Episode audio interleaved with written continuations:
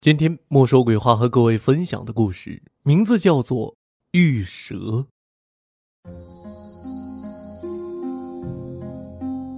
郑海这几年经常做一个同样的梦，在梦里总会有一条大白蛇在追着他，不管他躲到哪里，那条蛇总能找到他，从他的脚缠上来，一直缠到他的脖子，然后张开大嘴吐着信子。每到这个时候，郑海就被吓醒了，满脑袋都是汗。他有时候去问娘，自己怎么总是翻来覆去做这个梦呢？娘告诉他，这是你爹托梦来了，你爹就是属蛇的，他死的冤呢。郑海的爹死于十年前的一次矿难，当时郑海还只是个初中生，不太懂事，只知道爹被抬回来的时候已经被砸得血肉模糊。从此，爹就长眠于南山坡上。郑海跟娘相依为命，后来娘积劳成疾，郑海高中没毕业就辍学了，承担起了家庭的重担。俗话说：“靠山吃山，靠水吃水。”郑家紧邻南山，除了种粮赏地，还可以上山采蘑菇、榛子，生活勉强能应付得过去。但是郑海最担心的还是娘的身体。老人家最近总有点犯糊涂，逢人便说郑海他爹是被人害死的。当时矿难发生之后，矿主刘大头赔了一万块钱给他们，左邻右舍都是知道的，所以没人把他的话当真，都说他这是得了老年痴呆症。正当郑海琢磨怎么给娘看病的时候，上面来了政策：南山要清理坟场、种果树，所有的坟地都必须在半个月内迁走。否则，按无主坟墓处理。这一天，郑海找来了几个邻居，大家扛着锹镐上了南山。他先给爹的坟磕了三个头，又烧了纸钱，这才动土开棺。棺盖一打开，有人叫了一声：“蛇！”大家一看，可不是嘛，尸骨中间盘着一条白花蛇，还在蠕动。说是迟，那是快。愣头青栓子一瞧就把蛇铲了出来，正要拍死郑海，却大喊一声：“住手！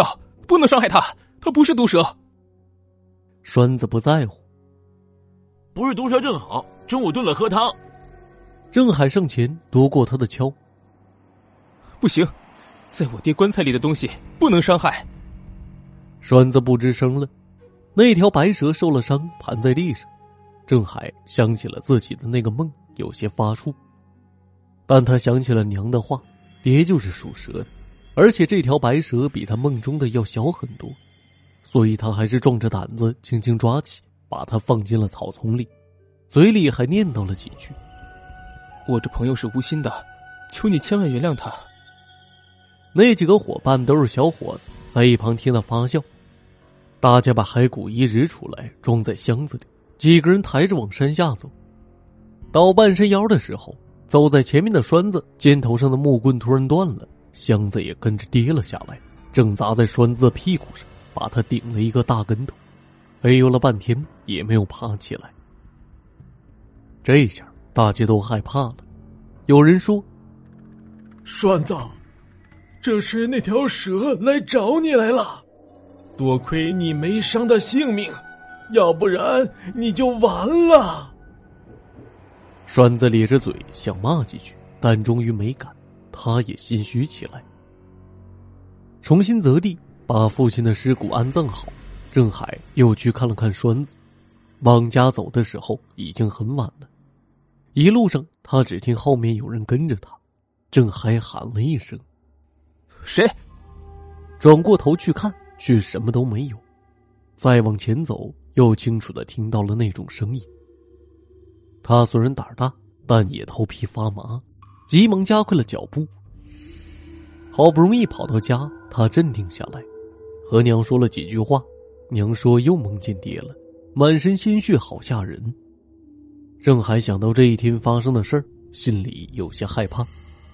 他勉强安慰了娘几句，就回自己屋去了，独自一人坐了好长时间。还心有余悸。平时他都是敞着窗户睡觉，今天晚上想关上，谁知道他刚走到窗子跟前，就看见了一团白花花的东西。郑海脑袋嗡的一下，这不是那条白蛇吗？还真的跟着他来了。娘在那边听到动静，问了一句。郑海虽然腿发软，但更怕吓着娘，连忙应着：“呃呃，没事儿，没事儿。”回过头来看那条蛇懒懒的趴在窗台上，并没有伤害他的意思。正还想着自己平生不做亏心事，再想想这是一条无毒的蛇。心里倒是平静了许多。他壮着胆子往前凑近了一些，灯光下看白蛇的尾巴上有些褐色的血迹，一定是白天被栓子的铁锹缠伤的。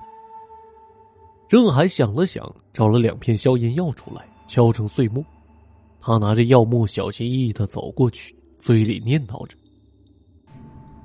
白蛇，我这是给你治伤来的，你千万别伤害我。”这条蛇像是有灵性似的，就这样老老实实的由着他给上了药。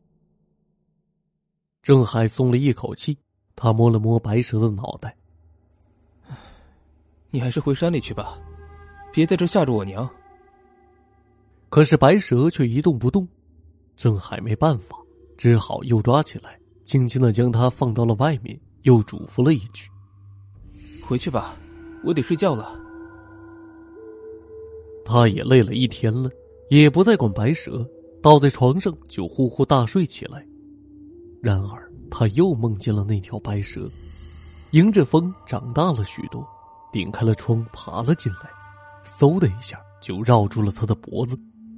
那大张的蛇嘴足有脸盆那么大，从两颗毒牙上滴下来的毒液溅在了他的头上，冰凉冰凉的。郑海被吓醒了。却发现真有个冰冷的东西顶在了自己的脑袋上。借着窗户透进来的月光，他看见一个人影正站在他的床头，有个什么样的东西顶在他的脑袋上？是一把手枪。郑海吓得一抖，他哆哆嗦嗦的问了一句：“你是谁？”黑影冷笑了几声，声音嘶哑的像黑夜里的猫头鹰一样。令人发出。别管我是谁，说，你从你爹的坟里挖出了什么？郑海一阵发懵。我爹的坟里，他搞不明白是怎么回事。那人又压低了声音说：“你说不说，都是死路一条。你要是告诉我实话。”我兴许还能放了你娘一命，要不然……郑海实在听不懂这人在说什么，可他知道这枪是真的。为了救娘的命，他只好随机应变。行，我都告诉你，但你得保证不能伤害我娘。还有，你得告诉我，这到底是怎么回事？黑影哼了一声，嘿嘿。那就让你死个明白。十年前，刘老板矿上招了一批童工，而且还弄死了两个。刘老板为了封锁消息，给了每个在场的人两千块钱的封口费。可是你爹就是不要，怕消息泄露出去，刘老板就让我给你爹喂了毒药，收拾了，又伪造了现场，让人看是给砸死的。你爹临死的时候眼睛流着血，说一定会有人给他报仇雪恨。为了这句话，这么多年来，刘老板心里一直不踏实。今天听说你们家开棺挪坟了，他恐怕你们从骨头上看出被毒死的痕迹，就派我来了。想不到你父子的命，如今都要断送在我手里。知道了事情的真相，郑海心里像是着了火一样，他真想扑上去和这个仇人拼个你死我活，但他感觉枪口顶得更紧了，只好胡乱指了指窗台。我找到了两块发黑的骨头，准备送公安局去，就放在那儿了。黑影得意一笑，一边用枪指着他，一边倒退着往窗口挪去。郑海此时最担心的不是自己。反而是老娘的安全，甚至他把仇恨也丢在了一边，恳求起这个杀父仇人来。你可以杀了我，但我求你一定要放过我娘，否则我做鬼也不会放过你。黑影狞笑着，嘿嘿嘿嘿嘿，到阎王爷那里再来找我吧。他把手指扣在了扳机上，郑海心一凉，眼睛一闭，只听得一声惨叫，然后就是“砰”的一声枪响。当警察赶到的时候，发现一个黑衣人倒在地上，他身上并没有伤痕，那颗子弹打在了天棚上。法医最后从他的手心里发现了一截断掉的蛇尾巴，最后鉴定的结果，这人是被吓死的。郑海把事情的经过报告给了警方。已经成为当地最大采煤厂厂长的刘胖子被绳之以法了，他交代了所有的罪行。并且带着警察去了一个地方，从里面挖出了三具尸骨，其中有两具是未成年的孩子的。郑海的父亲陈元得雪还得到了一笔补偿金，治好了娘的病。说来也怪，从这以后，郑海再也没有做过那个吓人的梦，他还经常往山上跑，想找到那条救命的白蛇，可是一直没有见到。倒是栓子有一次上山遇到了一条蛇，说是像极了那条白蛇。后来这条白蛇的故事传开了，有人说这蛇就是老郑保护自己的孩子来了，也有人说这是一条报恩的蛇，一定是老郑做了好事或者救过这条白蛇，这是来报答他们家的。